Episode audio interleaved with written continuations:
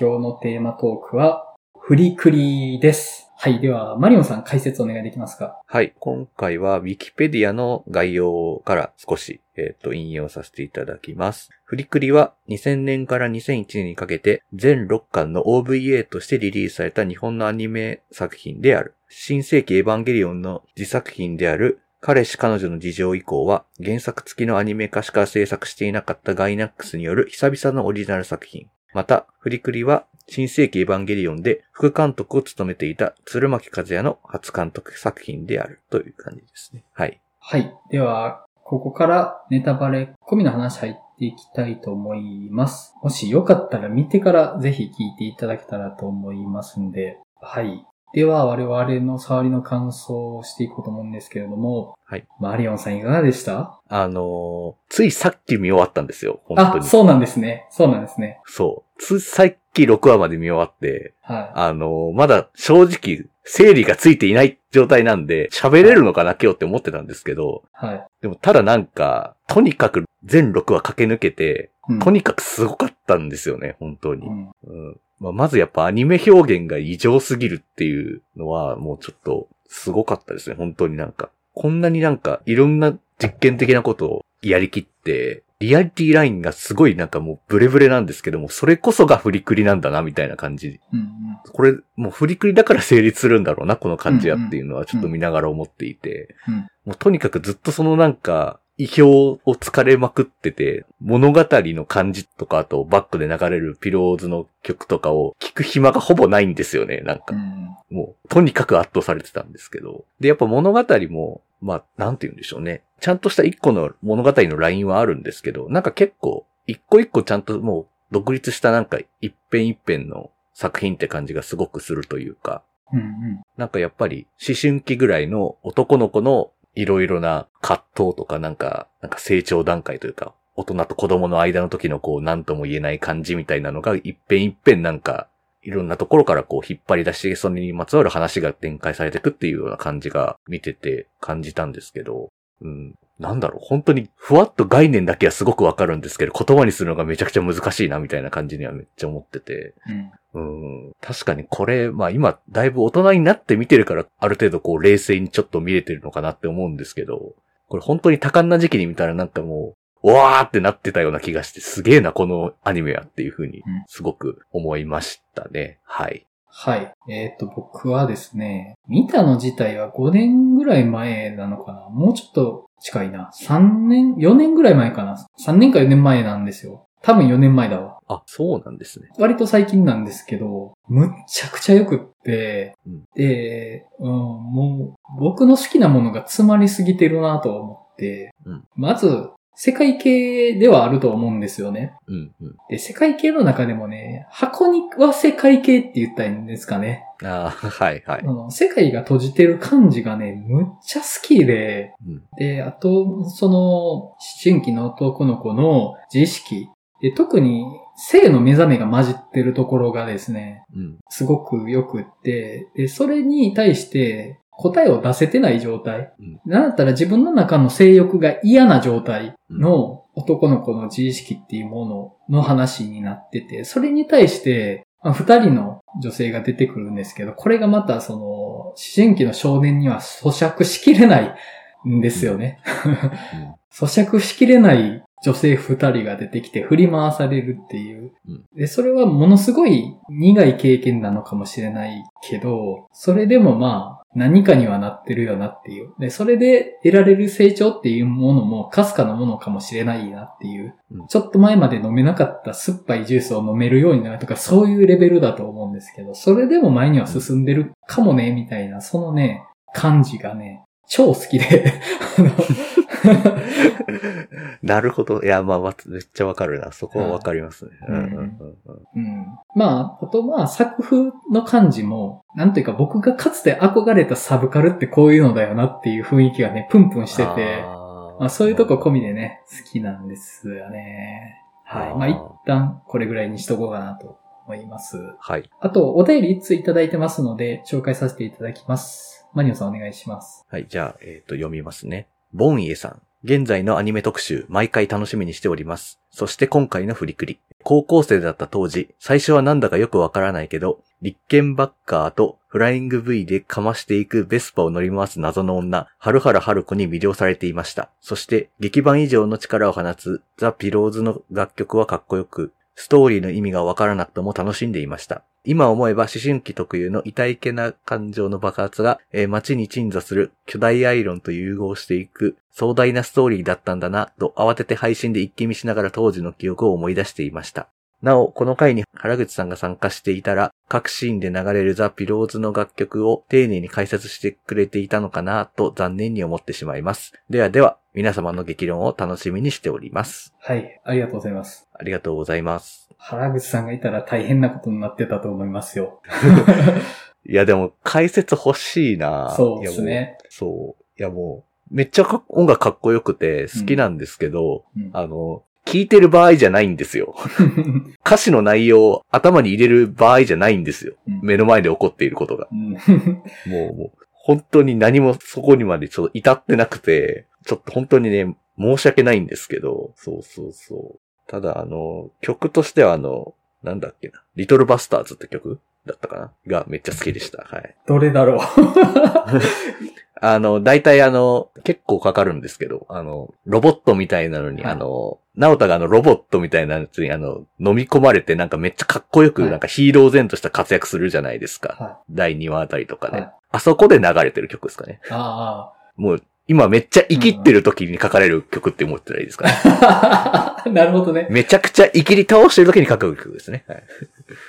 いやね、と僕、ピローズむっちゃいいんですけど、僕がピローについて言えることは二文字なんですよ。いい。はい以上。いいしかね。あれ？僕なんか、そこに関してもなんかあるんかなって思ったんですけど、特にそこもいいねしか言えないんですね。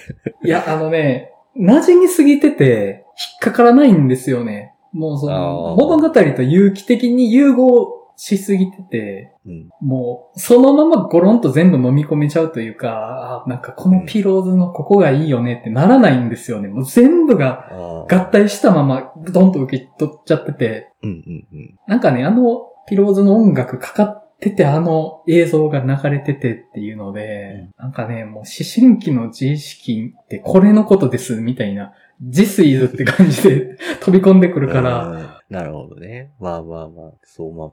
まあ、あとこう、なんて言うんですかね。こう、やっぱ思春期とロックってやっぱ結びつくよなっていうのは、まあすごくわかるんですよね。うん。うん。ただ、僕の中であんまり自分の思春期とロックが繋がってないんですよね、実は意外と。うんうん それもあってなんか、すごく思春期とロックという記号みたいな感じにもちょっと見えるんですけど、うんうん個人的には。そうですね。うんまあまあまあ、それはそれとしてね、いいんですけど、それはね。うんそこはまあ記号的な引用だとは思いますね。反骨心、ロックみたいな、ある程度記号化されたイコールで繋がれてるとは思うんですけど、うん。うん、そうですね。さあ、どっから掘り下げていくかですけど、えーどっからほ、てか、本当これ、もう見たとき本当になんか衝撃しかないんですよね。あの、本当にあのこれ、何これっていうことしか起こらないし、うん描写もされないので、うんとにかくなんか唖然としてたので、これをなんか初見で飲み込めてる人はいるんですか？ちゃんとこれっていうのが正直な感想ではあるんですけど。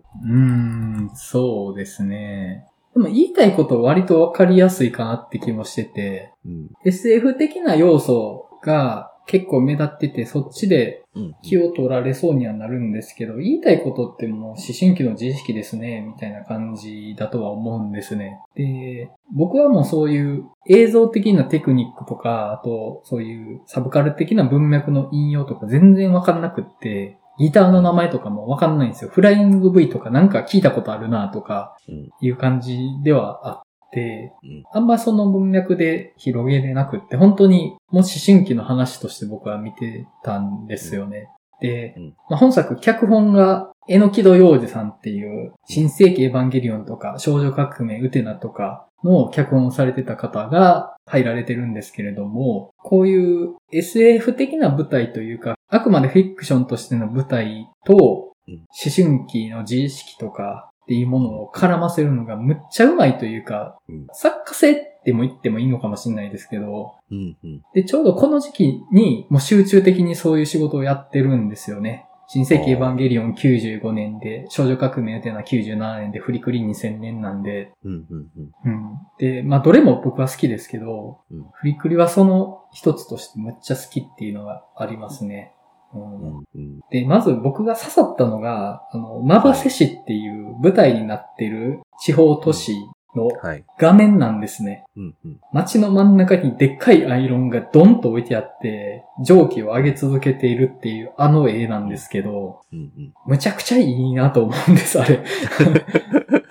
おはいはいはいはい。なんか知らないけど、この街に不安が横たわってると。うんうん。で、そこにナレーションが重なるんですよね。すごいことなんてない。ただ当たり前のことしか起こらないっていう。うんまあ、このアニメは当たり前のこと全く一つも起きないんですけどね。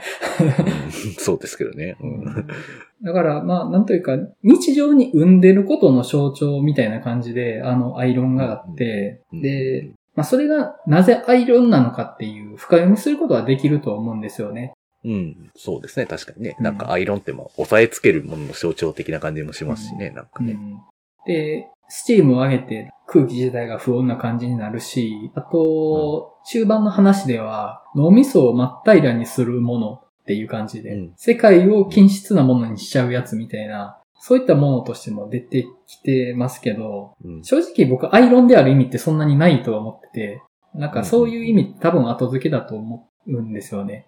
なんかアイロンっていう感じうん。で、それを理解する必要ってないのかなとは思ってて、で、僕はそれでいいかなっていう感覚なんですね。で、例えば子供の時に街の中によくわからない建物があって、それがどうも大人の世界だけでなんか動いてると。で、子供には預かり知らない、よくわからないものですと。うんで、それ、ものすごく子供心に不穏なものとして映ってたと思うんですけど、そういったものっていうことでいいのかなとは思ってて。うん。自分がよくわからない理屈で存在してて、よくわからない目的のために動いているものっていう不条理な存在としてあって、で、それは巨大で威圧的で不穏な蒸気を上げててっていう。で、それがこの街にドンとそびえているっていう、自分の前に立ちふさがっているうんっていうのでいいのかなって思ってて、うん。うん。その絵の時点でもうむっちゃ好きで、うん。うん。うんそうですね。で、あとなんか6話ぐらいになったらなんかもう、すごく閉塞感漂う街って感じがめちゃくちゃ前面に出てくるなって思ってたんですよね。最終話ぐらいで。うん。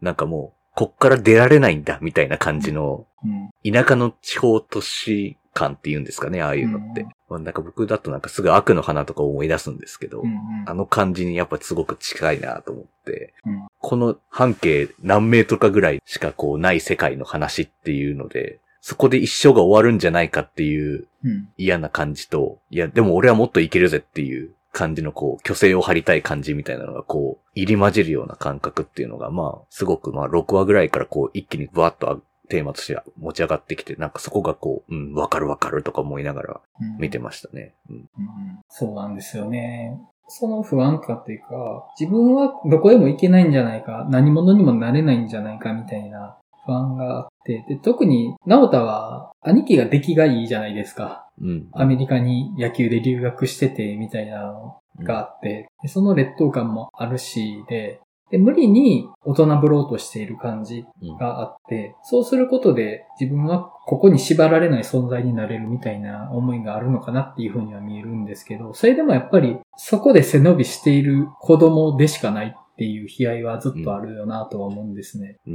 うんすごく頑張ってなんか大人びたことをしようとしてるなっていう感じがすごくうん感じましたよね、前編本当になんか。まあ、大人たちがこぞってなんかカオスを持ってきたりというか、あうんの、はちゃめちゃだったりとか、うんまあ、ある意味で子供っぽかったりするので、うんなんか余計になんか大人っぽさが際立つというか、うん大人っぽくあろうとするとこが際立つって感じですかね。大人っぽいというより。うんまた、大人に対する嫌悪感もあるじゃないですか、彼。うん。すごくありますよね、なんか。うんで特に父親だと思うんですけど、うんうん。僕あの親父かなりきついなっていう感じがあって、うん。まあ、きついっすよね。あのう、ん親父はきついなっていうのはありましたけど。うんうんうんうん。なんかね、ああいうすぐなんか子供に下ネタ振ってくるようなやつ嫌やなっていうのはもうめちゃくちゃ思いましたし。うんなんかね、あの、東京でサブカル雑誌の編集長をやってて、っていう経歴はい。こいつ粘っこいぞ、みたいな感じがあって。そうですね、もう、うん擦れてる感じがやばいなっていうのはめちゃくちゃ思いましたけどね。うんで、また、喋ることがスノップじゃないですか。うん本当に。うん直田くん。やっぱ、緑ジャケットかはいみたいなこと言うじゃないですか、その。うるせえなと思って、本当に何をやってるんだと思って、本当に。うんそこまでルパン入れるかねみたいな感じのね、うんこととかやったりとか。で、また声やってるのが松尾鈴木じゃないですか。もう余計にサブカル感がすごいなって思いましたけど。うんでまた、自分自身の性欲みたいなのも子供にバンバン見せるし、うん。結構ね、きついんですよね。あの、あなんかうんサブカルに精通しててスノップで、体制には噛みつくけど、体質としてはセクハラ込みのハラスメント野郎って、なんかこういう人いるんだろうなって感じがね。あうん のそうですね。で、直太の中に父親に対する憧れって全然ないじゃないですか。うんうんで、憧れてるのは兄なんですよね、やっぱり。うん。うん。そうですね。で兄のバットをずっと置いててっていう、もうずっと比較され続けるんじゃないですか。うん。野球の試合に出ても兄貴は向かったのになって言われるし、うん。で、部屋にはずっとバット置いてるし、で、ずっとその、直太の中に兄貴の幻影っていうのがあって、それを追ってる。でも、必死に追いかけてるわけでもないんですよね。なんか勝手に自分の中に描いて、それに勝手に追い詰められてるっていう感じがあって、その、もがくことさえできてない感じが、よりしんどそうというか、うん。うん結構むずいっすね、喋るの。あの、映像込みのカオスだから、そうですね。一本軸をつけて喋るの結構むずいなっていうのはあるかなって。むずいし。うん。うん。描かれてることは確かに、うん、なんかわかるなっていうのは、直感的にはわかるんですけど、うん。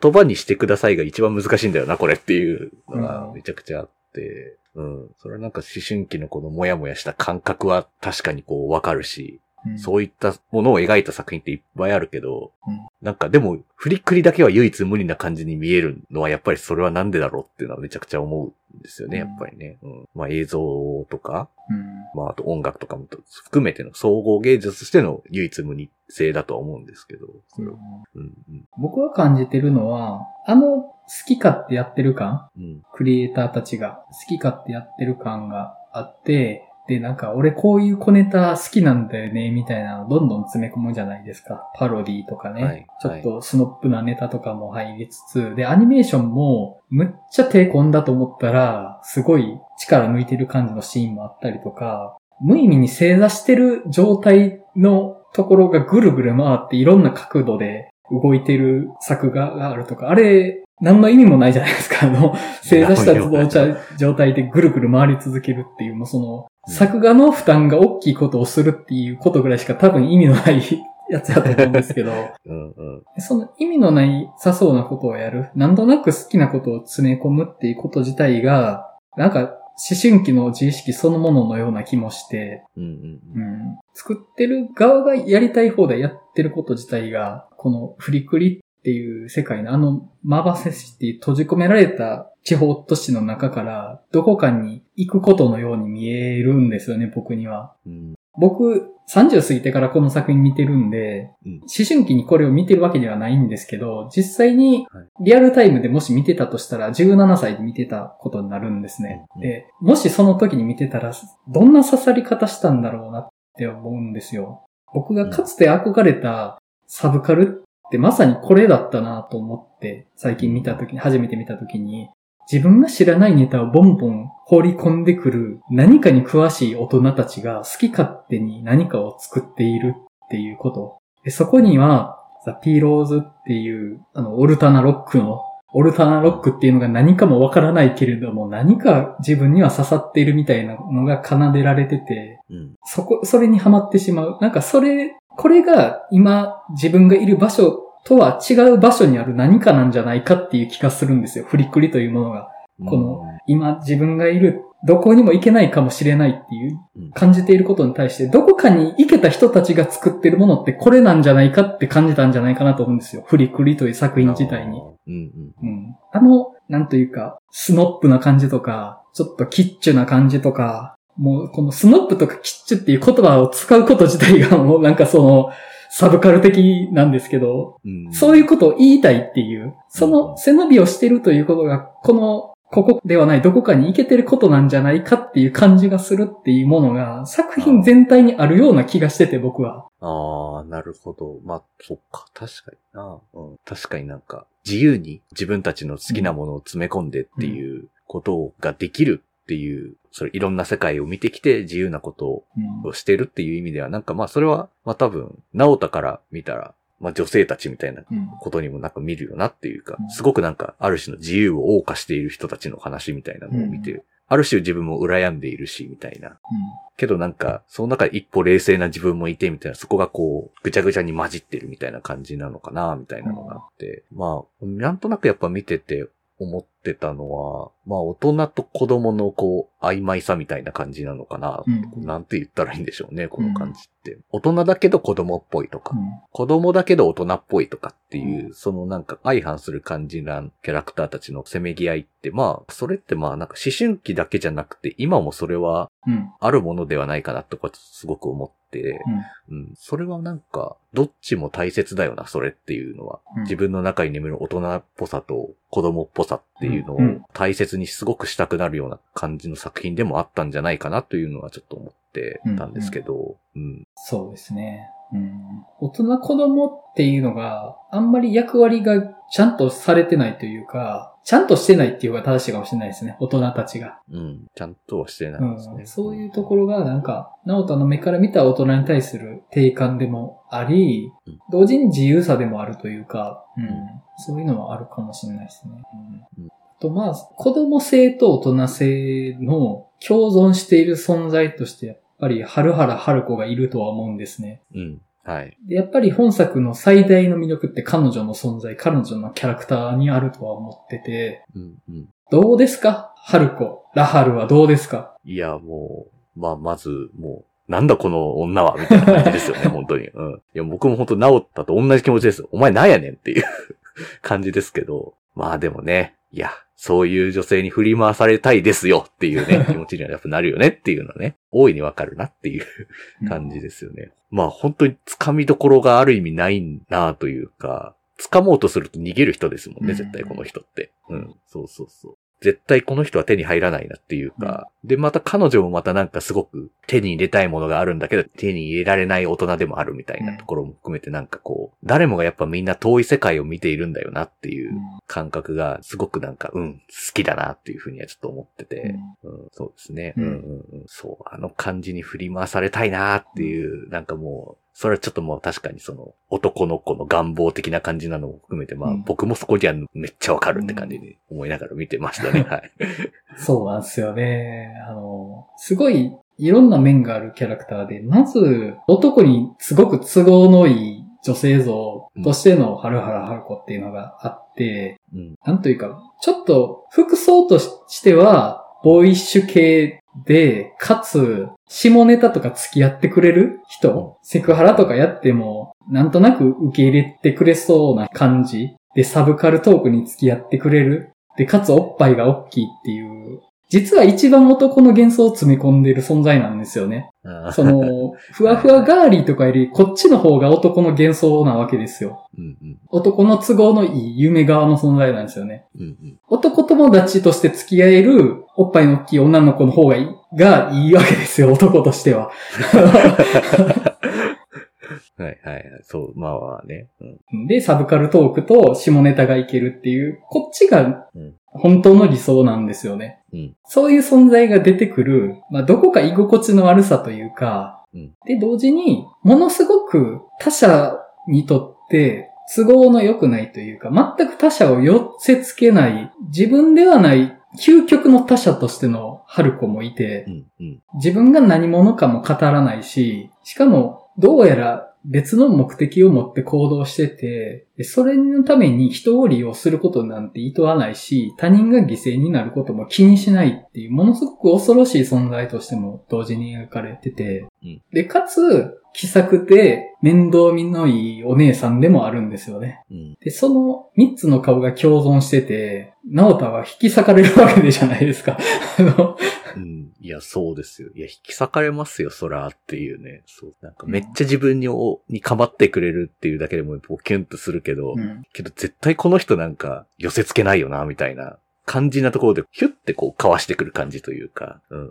で、なんかその姿がまたちょっとこう、そのなんて言うんでしょうね、孤高感というんですかね。たった一人で独立してる感っていうのに、まあ、かっこよさを覚えるというか、なんかそういうのに、まあ自分もすごくなんか、キュンとするなというか、うん求めたくもなるよな、うんこういう感じ。でも一生そこ手に入らないけど、みたいな風には思うんですけど、うんなんかでもその気持ちはすごくよくわかるなという感じにはなりますね。うん。そうですね。春子はまず個人としてむちゃくちゃかっこいいっていうのもあるんですよね。そう。うん。うん。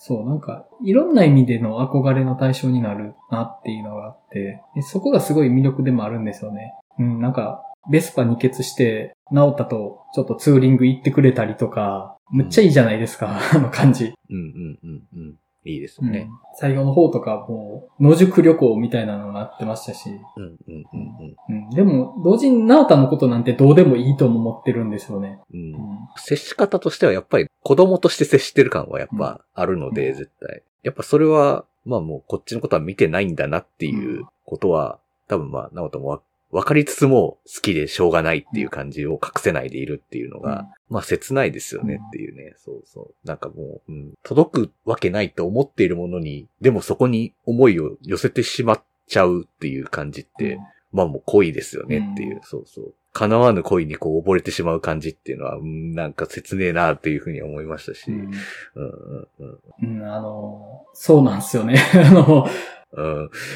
そなんか自分が利用されてるとかも関係ないよなとは思って、僕そこがね、本作の結論としてむっちゃ好きなところで、うんなんか悪女と思ってた存在が実は運命の相手で、相手も自分のことを理解してくれて、相互のに思い合う関係になりましたみたいなのって、ちょっと僕つまんないなって思っちゃうんですよね。う。うん。その関係を求める気持ちの動機づけに運命っていう概念を借りるなって思って。う。うんん。ちょっと僕そういう作品が一つ心当たりあって、うん運命に絡め取られていくような話にするのやめてくれよと思って。うん。そういう、そう決まってるからこうなりますみたいな。あくまでその、初め悪女だったのも、あくまでそれを際立たせるためのものでしかないますみたいな。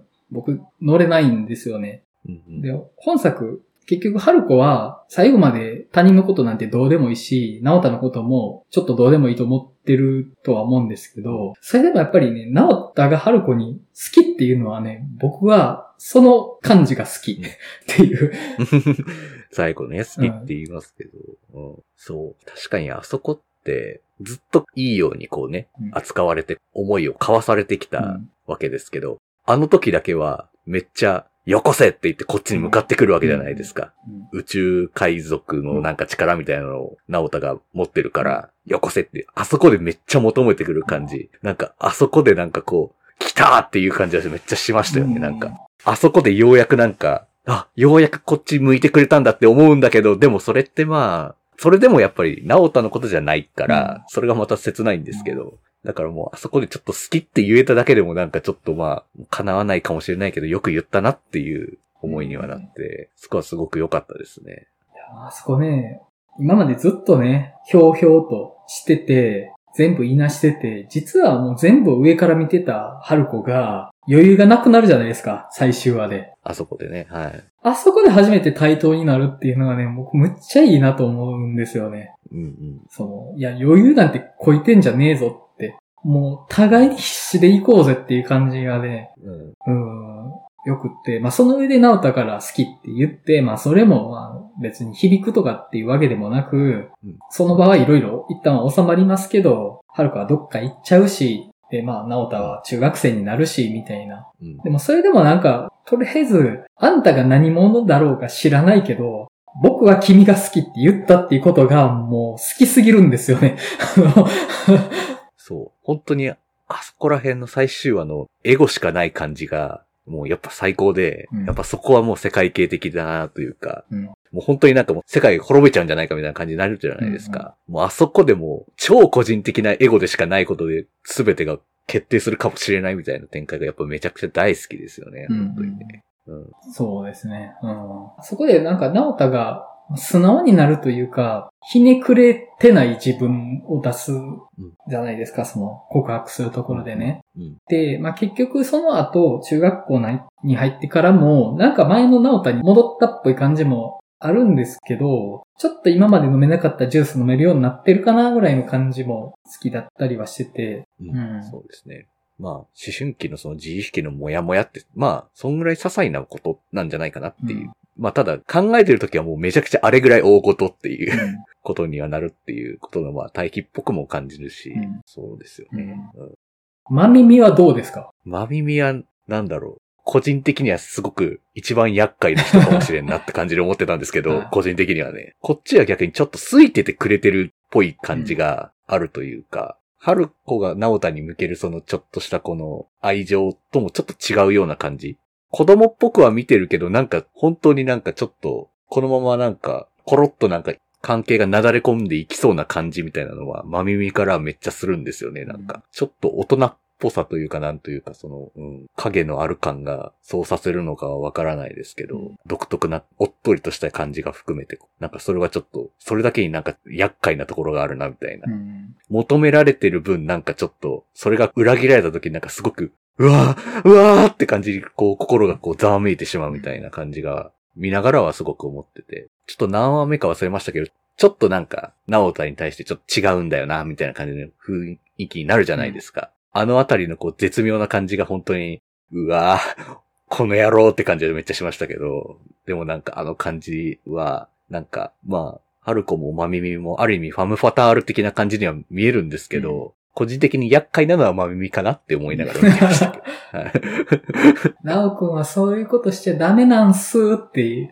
言いますからね。てめえって、まあね、ちょっとねな、お、なんだよって、な、なんだよって思っちゃいましたね、本当に。うんまみみこそこの番組でも以前ちょっと取り上げた、いわゆるメンヘラだと思うんですよ。いわゆるね。そうですね。うんうんうん。そうですね。ちょっと重い依存をしてくるっていう感じ。でもその依存もかなり都合のいい感じというか、うんなんかその感じはあるなとは思って。で、また、直太に好意は持ってくれてるけど、兄貴の代用品でもあるじゃないですか。まあまあ、そうですけどね。うん。でだからまあ、兄貴そのものだったら、多分許してってであろうことも、直太はやっちゃダメっていう。だからあくまでその一部の役割しか持ってないからっていうところで、うん。まあ、むちゃくちゃ残酷なことも言ってる感じですけど、んなんか、ああいうキャラちょっと懐かしい感じしません？うん。なんかすっごい懐かしい感じするんですよね。めっちゃなんか僕のこと好いてくれる、ちょっとだけ大人の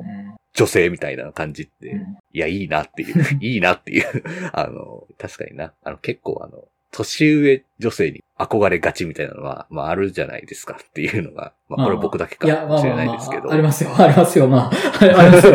いや、その、ありますか？それに憧れてない人、フリクリ好きにならなくないですか？まあまあ、そう、まあそうですね、そうですね、そうですよね。うん。まあ確かにね。うんそうそう。でもやっぱ本当にちょっと、なんやろ。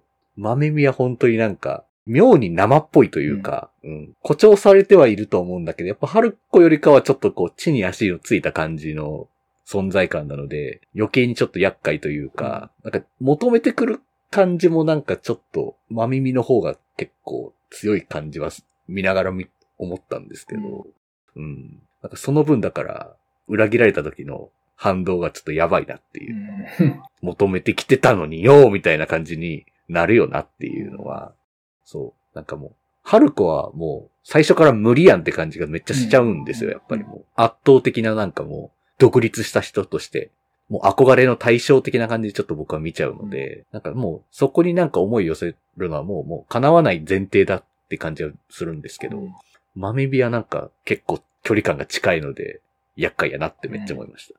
春子はね、自分なんかいなくってもあの人は一人で生きていけるだろうさって思えるけど、まみみは俺がいないとダメだみたいになっちゃう感じがあるから。そうそうなんですよね。うんそうそうそうなんですよね。うん。なんかその対比でもあるけど、完全に自立しきってるけど、都合よく付き合えそうなうん、春子。まあ実際には都合よくは付き合えないんですけど、表面上はなんか、和気あいあいと楽しく関係は作れそうな春子と、もう徹底的にもう俺がいないとダメみたいな感じになってしまうマンミっていう二人っていうのが、その二人のファム・ハタールの話でもあるじゃないですか。うん。そうですね。で、それはやっぱりその、ナオタの思春期ゆえの性欲と恋愛感情が混じっためちゃくちゃ複雑の感情ゆえのものでもあるんですけど、同時に多くの男性が持ってる幻想も受け止める二人にはなってると思うんですよね。うん。うんで、僕、もう一個本作の好きなところ、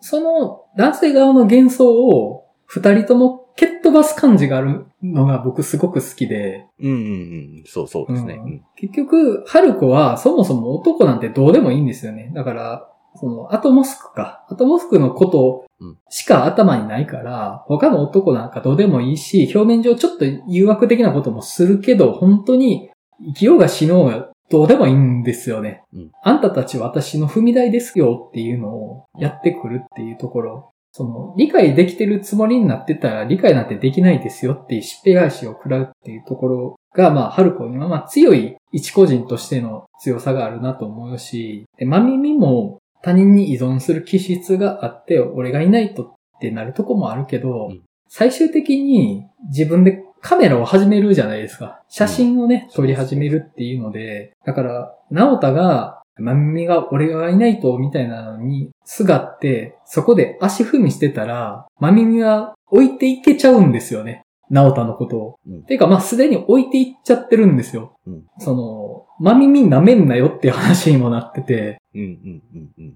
そうですね。うん。うんだから、かつて、あんな大人になりたくねえなとか思いながら周りを見回してた直太が、春子と出会ってとんでもない経験をしたけど、でも、一旦は普通の中学生になりましたと。まあ、ここで物語が終わりますけど、ここで直太が足踏みなんてしようものなら、春子もまみみも、もう直太なんてまるでいなかったようにどんどん前に進んじゃうんですよね。どこかに行って何者かになるんですよ。そうですね。うん。だから、ものすごい僕、怖いエンドだなと思って、うん。もしここから直太が、またよし、やるぞ、みたいな感じで、何かをやり遂げようとするんだったら、お、直くん、やるじゃん、みたいな感じで、春子は興味持ってくれるだろうし、まみみがな、その、写真で何か成果を残してる横で、じゃあ自分持って何かを成し遂げることができるかもしれないけど、もしそこで、まあこんな大人に俺もなるよね、みたいなのに甘んじたら、もう春子は本当の意味で直太のことどうでもよくなるし、まみみは、うん。もうそんな人いましたっけ？みたいになると思うんですよね、彼女は。うん。まあそうですね。そうなるでしょうね。あれはね。なんかその、自分の物語の内側にいたと思ってた女の人たちが実は全然自分の物語の中にいなくて、なんだったら自分の側を抹消してしまうかもしれないな、みたいな。なんかすごい怖いというか、うんこの話が終わってからが本番じゃねえみたいな気もして、うん。そうですね。うんうん。確かにそうなんですよね。確かにな。二人の女性はちゃんと出ていくんですよね。うんその閉塞した街から出ていくっていうのが、うんまあすごく、まあそのラストもやっぱすごくいいなと思ってたんですけど、うん。まあまだ直太はまあ中学だからっていうのもありますけど、うんまあでも、まあ何かやっぱ、あの、颯爽と出ていった二人のことを刻まれていてほしいなとはすごく思ったんですけど、やっぱね、それはね。それでもなおなんかこのうだうだとした感じをまだ描こうものなら、お前いつまでそれやってんねんって言われてもまあしょうがないよねっていう感じはやっぱ見てて思いましたね。うん。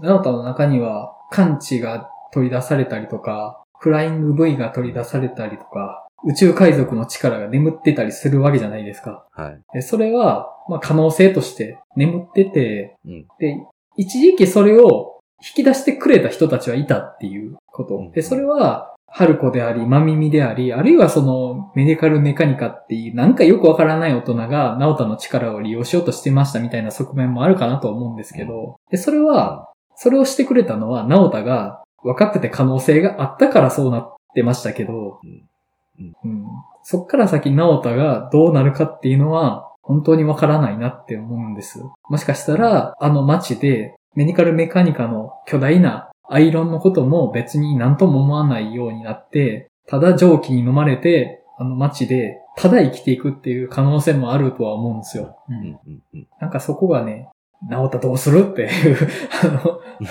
っていうとこでね、終わるのがなんかまあ、いやまあそうですね。それがすごいなというか。うんでもあの日お前は、春子に好きって言ったじゃないかっていうね。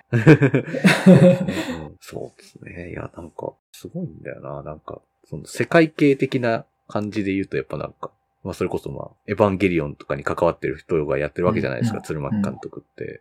なんか全く毛色が違うじゃないですか、うんあの監督とまた全然もう、ここまでカラッとしてるかみたいなぐらいの感じの子があって、なんかそこはなんか興味深いなというか、うん全然違うんだな、この二人は、みたいな。全然違ってて、よくなんか一緒にやってるな、みたいな感じはちょっとすごくするというか。うんうんそうですよね。全然個人でなんか出力できる方じゃないですか。鶴巻監督。うん、そうですよね。うん。で、僕の性質的には、庵野監督の作風より鶴巻監督の作風の方が刺さってるんですよね。ってことですよね。うん。多分僕は、庵野監督っぽいところが刺さっちゃう方だから、多分フリックリもめ、面白かったし好きだけど、めっちゃ刺さってないのは多分そういうことかな、とかはちょっと思ったんですけど、そうそう。あとやっぱり自分の思春期にロックがあんまり関係なかったっていうのもでかいなっていうのがあって、そう。あんましロックなーっていう感じ。青春といえばロックでしょみたいなのから距離を置いていた感じがあったので、僕の思春期って。うん。そうですね。まあそこは結構記号を使ってるとこはあるとは思うんですよね。青春の象徴としてのロックとか、あとまあ、なんていうか、ベスパとかね、ちょっとまうんあ、小ネタ的に入ってくるものが、うんちょっとその自分とは距離のあるものに感じられるとこは、あるっちゃあるかなと思うんですよね、やっぱ本作は。うん。うん、そうなんですよね。なんか、確かに思春期もまあ、悶々としていたんですけど、なんかそこにめっちゃ自分だけの何か独立したものみたいなのが、を求めてたわけでもなかったかな、みたいな感じというかう、ん。なんなら本当に僕は結構普通でありたかったよ、みたいな感じうん。だったんですよね。個人的な思春期的な感じうん。の感覚で言うと。けどなんか他とは、いわゆる世間のなんか流行とかみんなが話題にしてることになんとなく乗れない感じがなんか嫌だなみたいなのに、そこになんか結構モヤモヤを感じてたりとかする側だったので、まあもう完全に安野、安野さんっぽいところにやっぱもうそもそも思春期があったなっていう感じになるんですよね。どうしてもなんか。うん。うん。うん。なるほどな。うん。うん。うん。そうですね。そこは、フリクリは、引用そのものがむちゃくちゃ意味を持ってる話になってるのかな？そこはうん、例えばエヴァとか自体は、引用自体は本当に単なる記号でしかないというか、話の軸の部分は、あんまりそことは関わってないような気もするかな。うん、ちょっと曖昧な感覚ですけど。うんうんうん難しいんですけどね。なんかその感じをなんか言葉にするというか。うんフリクリは多分、サブカル憧れみたいなのがいると思うんですよね。ああ、サブカル憧れ。まあ、憧れあるけどな、っていう。まあ、思春期ど真ん中にはなかった気がするんですよね。その、ロックに触れてこなかったけど、なんかロック的なものには憧れはあるみたいなのってあり得る感覚やと思うんですよ。だから僕とかその感覚あるんですよ。まあ、そうですね。うんうん。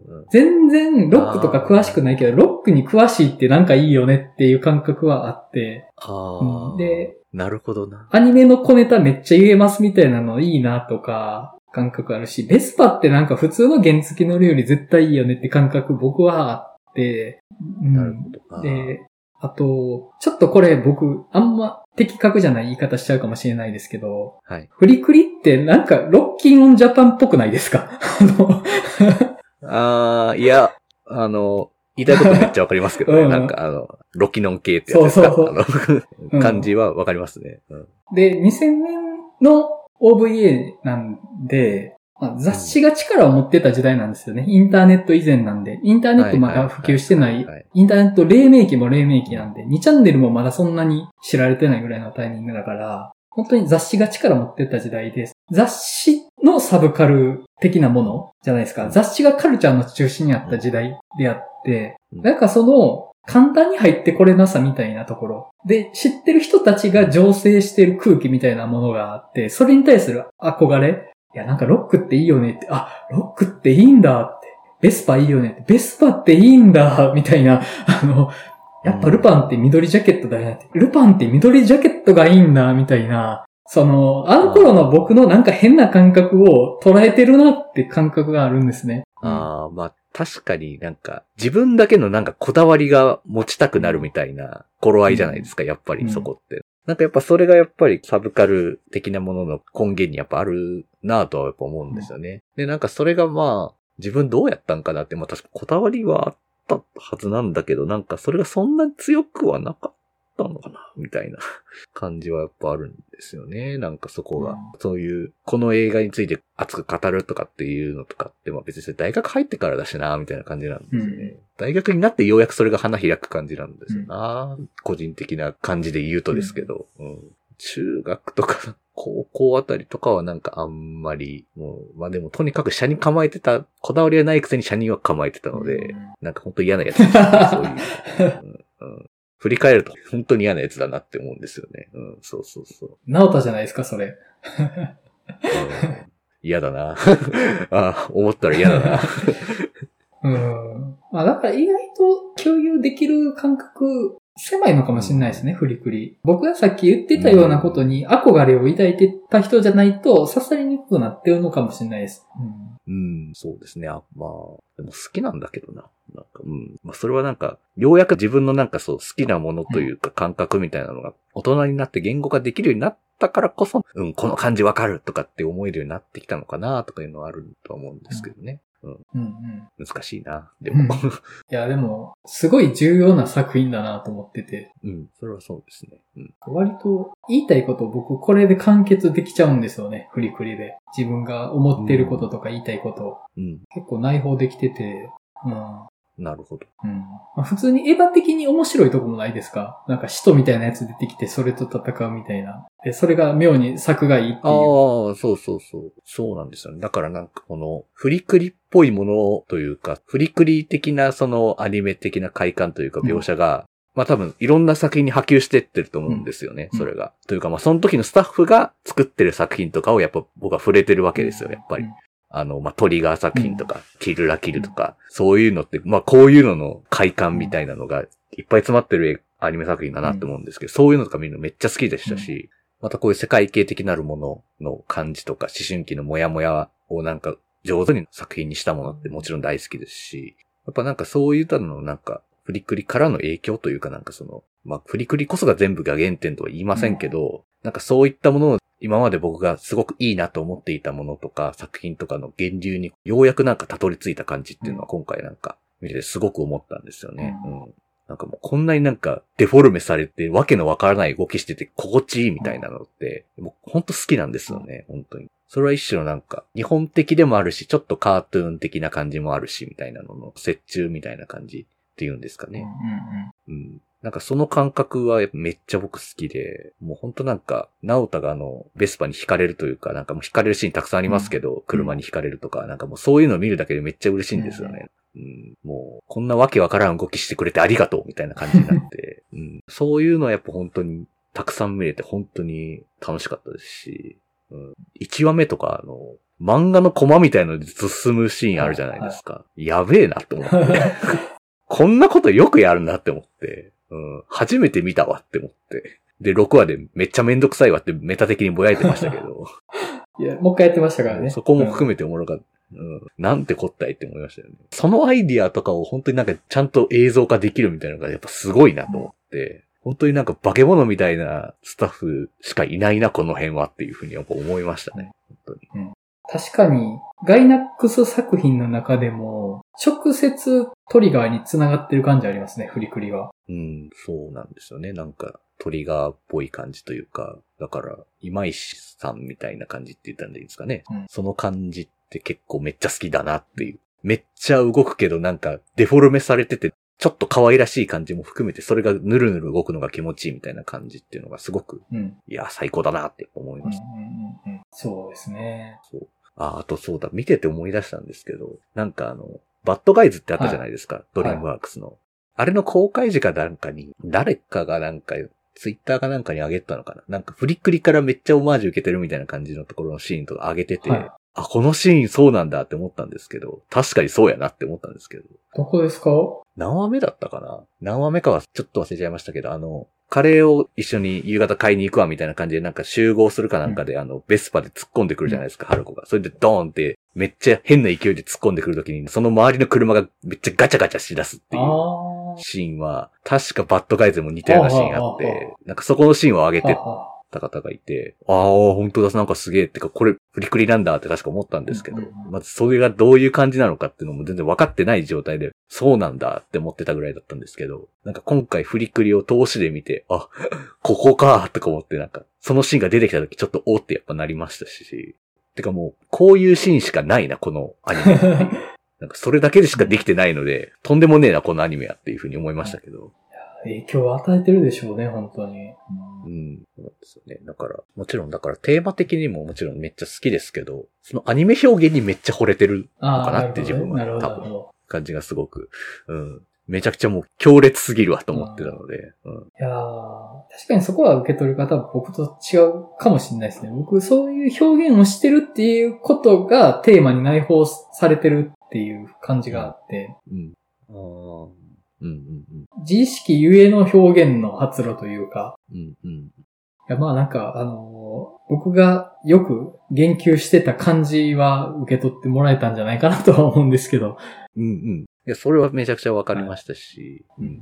ただ、本当になんかわかりやすいようだけど、なんかでもやっぱりちょっと言葉に言語化しにくいような感覚というか、もう込みでのフリクリという作品なんだなっていうのを思って、そのなんかこう、つかめたようでつかめないこう、謎めいた感じっていうのが、そのフリクリという作品に熱中してしまう、なんかある種の根源みたいなものなんだろうなっていうのは思って、うん。だからなんか、まあ、2000年代ぐらい、2001年とかぐらいの作品で、未だにこんなに人気があって、誰もがフリクリとは何だったのだろうかって考えてしまいたくなるっていう魅力があるんだろうなって思って。だからなんか、ようやく僕はやっぱフリクリという作品を出会ったので、何回か多分これからも見返しそうな感じがするんですよね、すごく。うん。もう本当になんか、結構なインパクトだったんですよ、本当に。うん。もうなんじゃこりゃって感じだったので、うんうんなんか多分、これからもなんか何回も見続けるような気がしますね、本当に。うん。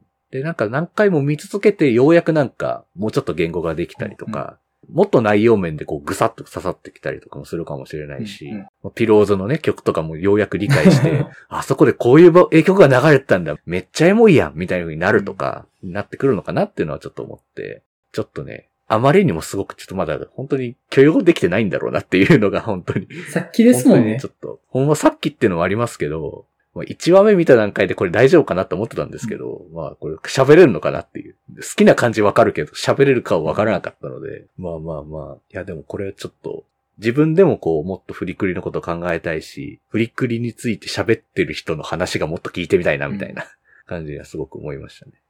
いやでも僕今回喋ってみて思いましたけど、むちゃくちゃ喋るの難しい作品ですわ。うん。抱えてる思いはものすごい多いんですけど、言語化しようとすると意外とチープになっちゃうというか、あなんか、うんやっぱ言葉にできないように作ってたんだなって気もしました。うんそうかな。まあ多分本当普通、普通というかなんか言葉にしたら本当に陳腐になっちゃうんだろうな、うんこの感じっていうのは。描いてるテーマとか感情とかうん感覚が多分、それをまあいろいろなマジックがかかることでフリクリという作品になるみたいな風になるんだろうなっていう。うん。まあそりゃもうなんか神格化されるよなっていうのは本当思いましたね、今回見て。そんなホイホイと真似できるようなもんじゃないしなっていう。うん。いやまあ、とりあえず見ていただけてよかったですわ。いや、本当に見てよかったです。本当に。すげえ。すげえわ、これ。これはなんだこれはって思いながら言ってたので、本当に。いや、でも、うん、好きだけどな、本当な。あの、直太が結構生きってきた時の感じとか好きだったけどな。なんか、うん。ナータがね、やっぱ、割とつまんない子供なのがいいと思うんですよね。そんなには。魅力的じゃないというか、普通なんですよ。本人が思ってる以上に、はるかに普通なんですよね。そこがいいなっていう。ただ、可能性だけは内側に眠ってますっていう。それは自分では取り出せないんですけどね。勝手に出てきたり、人が取り出したりするものなんですけど、うん。なんかそのバランスがいいのかなって気はしましたね。うんうん。はい。じゃあまあ、そんな感じで、ウィークリーの話は終わっておこうかなと思います。はい。はい次回はエスターファーストキルですね。はい。あ、そうでしたね。はいはい、はい、エスターだったわ。はい前田さん復活です。はい。そうですね。はい、復活予定ですんでね。はい。満を持して復活でホラー作品ということで。はい。僕、エスター一作目見ないと、そこからですね。はい。そうですね。いや、でも、二人で、まあ、アニメのことをたくさん話したのもすごく楽しかったですね。でもなんか3作ともちょっと似てるとこもありましたね。まあ、そうですね。うんもう、勝負ですよ、これは。あの、そうですね。こういうとこが刺さってしょうがない人たちの話っていうね。これは本当思いますね。なんかアニメ月間と言いつつ、バリエーションがそんなにないっていうね。そうですね。そうですよね。なんか、海外作品とかね、やればいいじゃんってなる。全部箱庭の話じゃねえかみたいなとこあるし、あの、そうそうそう。ずっとなんかディスコミュニケーションの話しかしてねえな、こいつらみたいな。そうそう。そうそうもう、基本フリクリもリズとアウトにも僕ディスコミュニケーションの話だから好きっていうのもありますからね。まあそうそう、その辺もね、やっぱあります。うんやっぱ、相入れない絶対的な他者っていう感じ。うんうん。で、やっぱ別れて終わるところも含めてね。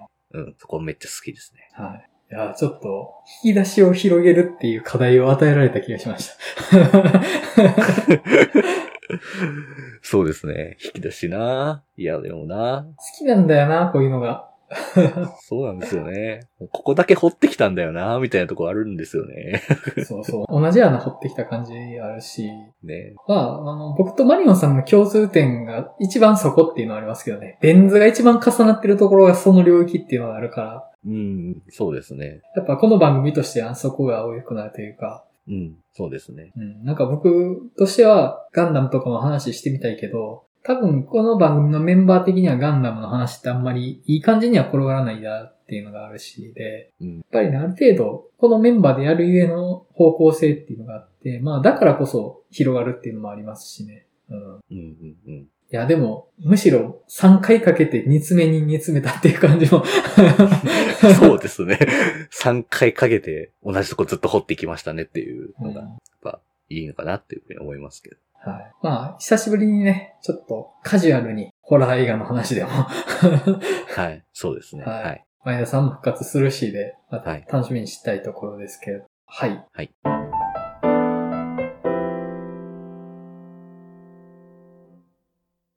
では、お知らせになります。4月も映画の話したすぎるバーを開催する予定です。場所は大阪の南森町にある日替わりイベント型カフェバー週刊曲がり。日時は4月の29日土曜日、オープンが19時、クローズが23時となっております。あと5月に映画の話したすぎるバーの東京開催が決しました。日にちは5月27日土曜日、場所オープン時刻は後日お知らせいたします。また、この番組ではリスナーの皆様からお便りを募集しています。番組の感想、次回テーマ作品の感想などご自由にお送りいただけると幸いです。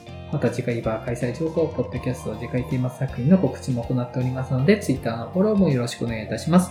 あとこの番組のイメージキャラクター、映画の話したすぎる猫、かっこ仮をしらった部分を販売していますので、よろしければご購入くださいませ。お便り受付先、Twitter アカウント、グッズ販売サイト、事前の番組説明文に記載しておりますと。はい。それでは映画の話したすぎるラジオ第110回ですね。オープニングの回間違ってたかもです。第110回、プリクリの回を終わりたいと思います。それではまたお会いしましょう。さよなら。さよなら。